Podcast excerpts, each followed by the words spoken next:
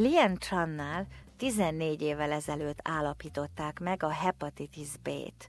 Ma évente jár vérvételre, ezzel ellenőrzik állapotát.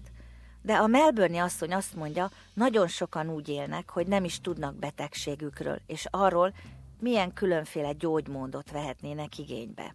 They do not know there are some there are ways to um, monitor so you can live a normal life, a healthy life with hepatitis B. They do not know it. Figyelemfelhívás, tájékoztatás, oktatás volt a melbourne orvosok, egészségügyi dolgozók találkozójának kulcs témái.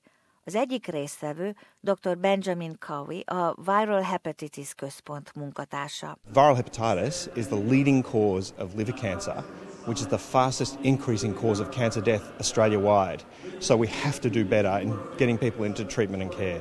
A világon közel 350 millióan élnek hepatitis vírussal fertőzve, közülük fél millióan Ausztráliában. A bevándorolt és őslakos közösségekben él túlnyomó részük. Számítások szerint 220 ezer ausztrál él a krónikus hepatitis C fertőzéssel, és 230 ezeren élnek krónikus hepatitis B-vel. 38%-uk a csendes óceáni térségben születtek, több mint 9%-uk őslakos. Dr. Kawi azt mondja, a közösséget érdekelté kell tenni a gyógyításban.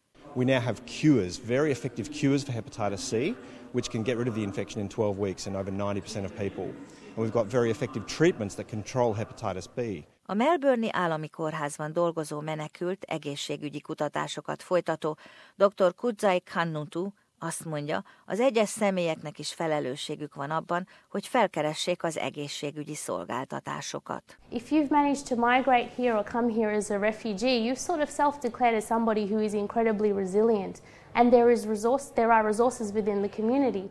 Az őslakos közösségekkel dolgozó aktivista Peter Wapples Crow rámutat, nagyon sok őslakos közösségben a gyógyszerek injekcióval való adagolásához fűződő stigma sok beteget visszatart attól, hogy orvoshoz menjen. We just want people to start breaking down that stigma and shame around it and just access treatments because they're so good now. So the message is if you've got hepatitis or you've ever injected drugs um, or you think you might be at risk, go and see a doctor and a GP and get the tests.